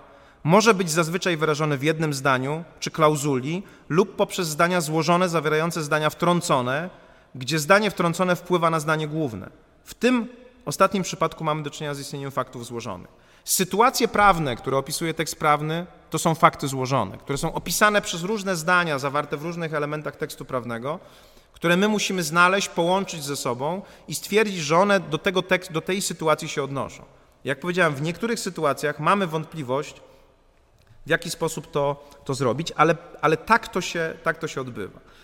W związku z tym można powiedzieć, już konkludując tego Van Dijk'a, że mm, to, co my robimy w procesie interpretacji prawa, mm, za, za jego jakby podejściem, to jest odtwarzanie normy z przepisów, czyli odtwarzanie pewnego, pewnej złożonej reprezentacji faktów na podstawie pewnych szczegółowych tekstów, pewnych szczegółowych zdań.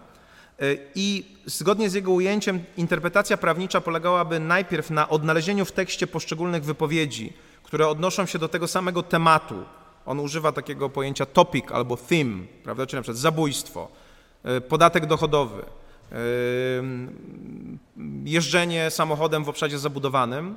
Odczytaniu tych wypowiedzi i odkodowaniu ich znaczenia za pomocą tworzenia pewnych faktów prostych najpierw, a później łączeniu, rozdzielaniu czy modyfikowaniu tych, tych, tych, tych faktów w pewną złożoną reprezentację, która jest wzorcem postępowania dla zachowania w świecie rzeczywistym.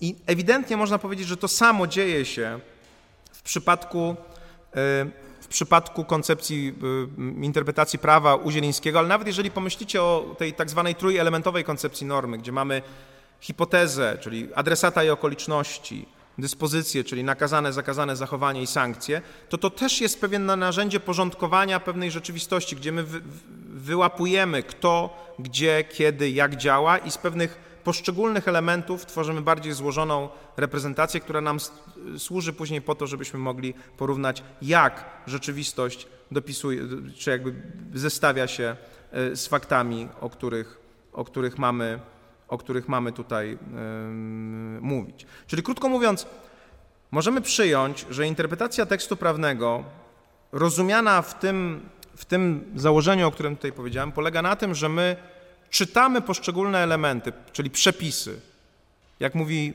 ośrodek poznański, zdania tekstu prawnego brane od kropki do kropki, ale nie po to, żeby na tym pozostać. Czytamy je po to, żeby z nich odtworzyć sobie pewne fakty proste, i połączyć je w pewne fakty złożone. Czyli faktem prostym jest to, że kto zabija człowieka podlega określonej karze. Faktem prostym jest to, że kto działa w obronie koniecznej nie popełnia przestępstwa. I na jakimś poziomie łączymy sobie te dwa fakty proste w fakt bardziej złożony, a tak naprawdę w reprezentację tego faktu, bo jak mówił Van Dijk, fakt, ten pisany dużą literą, jest reprezentacją pewnego rodzaju możliwego stanu rzeczy. Teraz, czy my to robimy tak samo jak w przypadku roku 84 Orwella? No nie. Tam czytamy linearnie, dlatego że ten dyskurs ma na celu wytworzenie w naszej głowie jakiejś reprezentacji właśnie dystopijnej przyszłości, której coś się zdarzyło i dzięki tej, temu doświadczeniu ma nas czegoś nauczyć. Jest inna funkcja tego tekstu. Nikt nie czyta tekstu prawnego linearnie. To nie jest tak, że zaczynacie od konstytucji, później wszystkie ustawy od początku do końca czytacie, tylko on w pewnym sensie pozostaje w gotowości po to, żebyście wy jako prawnicy, spotykając się ze stanem faktycznym określonym, uzyskali podpowiedź, które elementy tego tekstu są dla Was relevantne. I te tylko odtworzyli i te zinterpretowali. Bo kiedy macie ocenić zachowanie kierowcy na drodze, no to nie będziecie prawdopodobnie sięgali do prawa atomowego. Prawda? To są nieadekwatne do siebie w ogóle sytuacje, więc ten tekst jest dyskursem, jest złożony z poszczególnych zdań, jak książka, ale jest czytany inaczej niż książka. Bardziej, tak jak powiedziałem, to jest podobne do sytuacji, w której ktoś przed wami, jako prawnikami, stawia pytanie takie jak przed interpretatorami pana Tadeusza. Opowiedz mi o księdzu Robaku. Tak? Tutaj masz księdza Robaka, powiedz mi, kto to jest w rozumieniu tego dyskursu. I wtedy wysięgacie do tekstu i tam wam się podświetlają zdania dotyczące księdza Robaka i zbieracie je i możecie się wypowiedzieć na temat księdza Robaka. W pewnym sensie, kiedy sędzia staje przed sytuacją, w której ktoś kogoś zabił, to dostaje takie zadanie. Powiedz mi, co tekst prawny mówi na temat tej sytuacji. I wtedy on musi przejść przez ten tekst i połączyć te elementy ze sobą i rzucić światło na, ten, na, na, na tę sytuację i powiedzieć, jakiego rodzaju wzorzec tutaj normatywny powinien być zastosowany. To nam zmienia podstawową konkluzję koncepcji derywacyjnej, mianowicie to, że norma prawna jest wyrażeniem albo wypowiedzią. Nie, nie jest, jest znaczeniem zbioru przepisów, reprezentacją mentalną, którą nasz umysł wytwarza na podstawie tych przepisów i to jest nam potrzebne, żebyśmy tę reprezentację mentalną mogli zestawić z reprezentacją mentalną faktów w świecie rzeczywistym. Tak? Jeżeli widzimy kogoś, kto zabił i nie działał w obronie koniecznej, to, to oceniamy to na podstawie tego świata, tej, tej, tych postulatów, które, tego idealnego świata, w którym ten ktoś, kto zabił, a nie działał w obronie koniecznej, popełnił przestępstwo, powinien być ukarany. Jeżeli działał w obronie koniecznej w świecie rzeczywistym, no to wtedy ten tekst, który prezentuje świat postulowany, mówi nam, jak mamy to ocenić. Czyli tak naprawdę stosowanie prawa, o którym będziemy mówili jeszcze w dalszych wykładach, jest tak naprawdę zestawianiem dwóch reprezentacji. Subsumpcja, to co nazywamy subsumpcją, czyli zestawieniem mm, faktów z normą, czy podciągnięciem faktów pod normę, moim zdaniem jest tak naprawdę zestawieniem dwóch reprezentacji. Reprezentacji świata rzeczywistego i reprezentacji wytworzonej na podstawie tekstu prawnego. I tutaj muszę się obronić pewnym łatwym, chociaż powiedziałbym zupełnie nieuzasadnionym zarzutem, kiedy wszedłem do jaskini Lwa i na mm, e, rocznicy, na specjalnej konferencji poświęconej pamięci profesora Ziembińskiego i Zielińskiego jednocześnie, bo profesor Zieliński niestety także nie żyje, w Poznaniu mówiłem o tej koncepcji, no to wtedy jeden, jeden z argumentów, który padł, który gdzieś tam usłyszałem tylko kawałkiem ucha, bo on nie został wprost sformułowany, padł z ust pani profesor Wronkowskiej, która pochylając się do swojego kolegi powiedziała, ale jak reprezentacja mentalna może obowiązywać? Skoro norma jest reprezentacją mentalną, to jak reprezentacja mentalna może obowiązywać? I to się wydaje bardzo dobrym argumentem. No ja mogę zapytać, jak zdanie może obowiązywać? Tak? Jak wypowiedź może obowiązywać? W jaki sposób wypowiedź albo zdanie obowiązuje? Otóż obowiązuje w tym tylko i wyłącznie sensie, że wpływa na zachowanie. W jaki sposób obowiązuje zdanie generała, który mówi padnij? No w tym sensie obowiązuje, że ma wpływać na zachowanie tego, kto ma się jakoś zachować. Powiedzieliśmy sobie, że reprezentacja mentalna też wpływa na nasze zachowanie. Kiedy ja widzę dym i wytwarzam sobie reprezentację ognia, bo wiadomo, że nie ma dymu bez ognia, no to ta reprezentacja wpływa na moje zachowanie. Jeżeli jest mi zimno, a ten dym nie jest bardzo duży, to sobie powiem, a pójdę i się ogrzeję. A jeżeli tego dymu jest bardzo dużo i ewidentnie coś tam się pali, to mówię, muszę uciekać. Zdania, ale także reprezentacje mentalne wpływają na nasze zachowanie.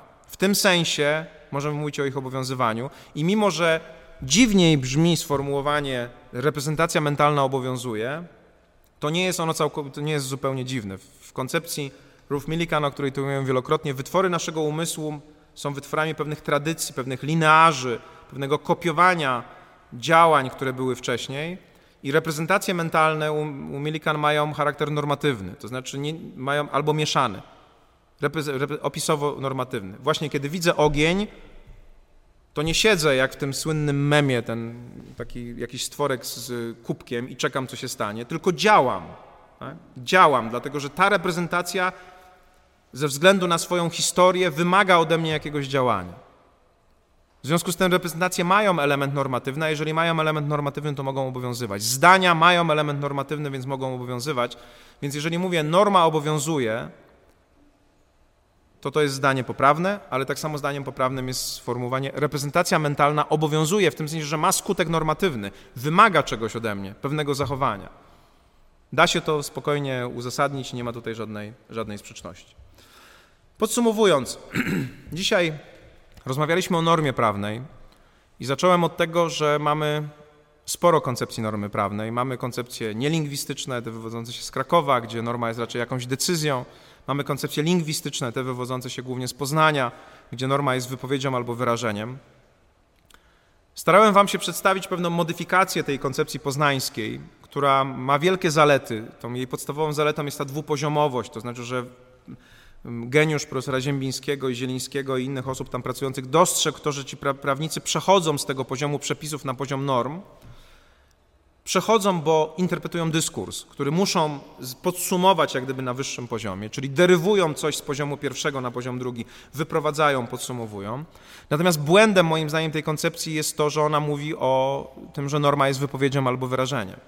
Bardziej uzasadnione w świetle tej koncepcji Van Dijk'a jest to, że norma jest reprezentacją mentalną pewnego stanu rzeczy, wytworzoną na podstawie czytania przepisów, i następnie ta reprezentacja mentalna jest porównywana z reprezentacją mentalną stanu rzeczy w świecie rzeczywistym. Ta sytuacja rozwiązuje wiele problemów, o których będziemy mówili później, Natomiast pokazuje nam jeszcze jedną sprawę, godzi w pewnym sensie te koncepcje lingwistyczne i nielingwistyczne, bo gdzieś w tym całym procesie jest oczywiście decyzja prawodawcy, który chce, żeby świat, w którym mamy żyć, wyglądał jakoś. Opisuje on nam ten świat, czyli tę swoją wizję, tę swoją decyzję zamienia na język, który jest bardzo złożonym dyskursem, a naszym zadaniem jest ten dyskurs odkodować później w taki sposób, żeby wiedzieć, co w konkretnych sytuacjach ten tekst nam mówi. Więc ma też ta koncepcja, ta poprawka tej koncepcji poznańskiej, czyli przejście z koncepcji normy jako wypowiedzi wyrażenia na koncepcję normy jako reprezentacji mentalnej, pewną taką zaletę, można powiedzieć, ekumeniczną. Tak? Łączy Kraków z Poznaniem, łączy nasze dwie najważniejsze koncepcje normy prawnej i wydaje się, że to jest dosyć interesująca konkluzja. Dla nas, moim zdaniem, ważne jest to, że łączy czy włącza ta koncepcja interpretację prawniczą w pewne szersze rozważania dotyczące interpretacji, bo ta koncepcja Van Dijk'a jest ogólną koncepcją dotyczącą tego, jak my rozumiemy siebie, jak rozumiemy tekst, jak rozumiemy świat i dzięki temu pozwala nam rozwiązać pewne problemy, których my jako prawnicy nie umielibyśmy rozwiązać. Nie ulega też wątpliwości, że jak powiedziałem na początku, że koncepcja normy prawnej jest nie tylko teoretyczna, mimo że ten wykład jest teoretyczny, ale jest bardzo praktyczna. W bardzo konkretnych sytuacjach prawnych, zwłaszcza związanych z orzeczeniami Trybunału Konstytucyjnego, to, co jest zapisane w tekście, a to, co my z tego tekstu wyprowadzamy, kiedy chcemy stosować prawo, ma kolosalne znaczenie i różnica pomiędzy tymi dwoma poziomami jest bardzo, bardzo istotna. Czy są jakieś pytania?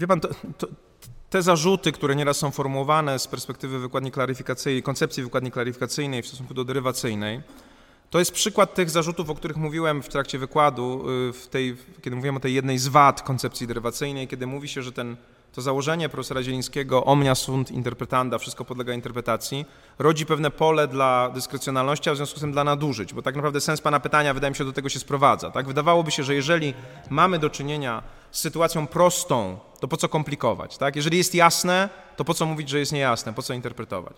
Otóż pierwsza odpowiedź na to pytanie jest takie. Wydaje się, że koncepcja klaryfikacyjna jest nie do utrzymania. To znaczy, to nie jest tak, że sytuacja interpretacji, ta sytuacja izomorfii, ona występuje dlatego, że nie ma interpretacji, tylko dlatego, że interpretacja jest automatyczna.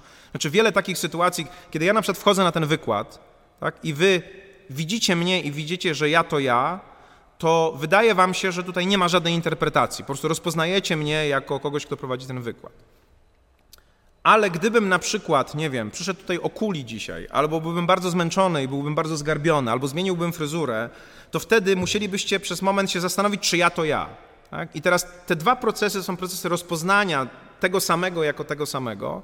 Te same procesy następują wtedy, kiedy ktoś patrzy na tekst. Nieraz jest to automatyczne, nieraz jest to bardziej złożone. Jeżeli policjant mierzy waszą prędkość i widzi 58 czy więcej, 62, tak, pewnie pilnuje tego, żeby to było więcej niż 10, to wtedy jemu się wydaje, że on niczego nie interpretuje, ale to dlatego, że ten proces jest bardzo prosty. To, to jest pierwsza odpowiedź, więc jednym z zarzutów odwrotnych wobec koncepcji kwalifikacyjnej jest to, że ona ukrywa proces interpretacji że nieraz y, za oczywiste uznaje coś, co oczywiste nie jest. I z tym my się spotykamy jako prawnicy. Strony idą najpierw przez postępowanie administracyjne przez dwa, dwie instancje. Trafiają do, do WSA, później do NSA, a NSA na końcu mówi, przecież to jest oczywiste. Oni się kłócą o oznaczenia po prostu przez kilka lat, a ktoś udaje, że to jest proste. Tak się bardzo często zdarza. Wszystkie dane nasze wskazują, że w każdym rozumieniu jest proces interpretacji. To, to pierwsza, pier, więc tak naprawdę można było odwrócić ten zarzut. Drugie twierdzenie jest następujące. To, że wszystko podlega interpretacji, to nie znaczy, że ta interpretacja jest dowolna. To nie znaczy, że to musi być jakieś kombinowanie. Taki zarzut nieraz jest podnoszony, ale tym bardziej my musimy zrozumieć ten proces, żeby móc sobie odpowiedzieć na pytanie, że on nie jest specjalnie uruchamiany, że te wątpliwości nie są specjalnie mnożone, e, że te wątpliwości nie są udawane. E, krótko mówiąc, te zarzuty są przykładem pewnych ogólnych zarzutów, że im więcej prawnicy interpretują, tym gorzej. Natomiast nasza wiedza na temat języka wskazuje, że my zawsze interpretujemy, tylko nieraz odbywa się to automatycznie, nieraz natomiast się zawieszamy w pewnym sensie, bo nie wiemy, czy ta sytuacja jest podobna do wcześniejszych sytuacji, czy też nie, i czy powinna być podciągnięta pod te same terminy, czy też nie. I wydaje się, że lepszym, bardziej przejrzystym podejściem jest po prostu zrozumienie tego procesu i nie, proszę zobaczyć, ile jest także możliwych y, manipulacji w przypadku podejścia klaryfikacyjnego. Jak masz wątpliwość, to interpretujesz dalej. Jak nie masz, to zatrzymujesz się. A kto decyduje o tym, czy jest wątpliwość, czy nie? Nawet to badanie profesora Wrublewskiego, twórcy klaryfikacyjnej koncepcji wykładni, o której wam mówiłem, wskazywało, że im większe doświadczenie, im większa wiedza, tym więcej wątpliwości dotyczących znaczenia tekstu prawnego. Krótko mówiąc, lepiej jest przyjąć, bo na to wskazuje nauka o języku i kognitywistyka, że my zawsze interpretujemy, zrozumieć ten proces i pilnować, żeby ktoś nie udawał, że trzeba interpretować tam, kiedy ta interpretacja jest oczywista. Nie, nie ma jej, ale jest oczywista. Wydaje się, że takie podejście jest po prostu bardziej sensowne.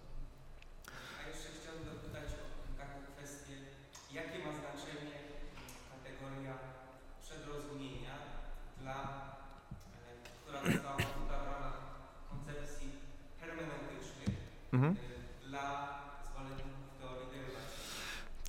Niektórzy mówią, że w ogóle koncepcja derywacyjna jest koncepcją hermeneutyczną, chociaż profesor Zieliński chyba w pewnym momencie tam w dialogu z profesorem Markiem Cyrksadowskim to przyznał dopiero, dlatego że ośrodek poznański nie jest do końca filozoficzny, jest bardziej teoretyczny.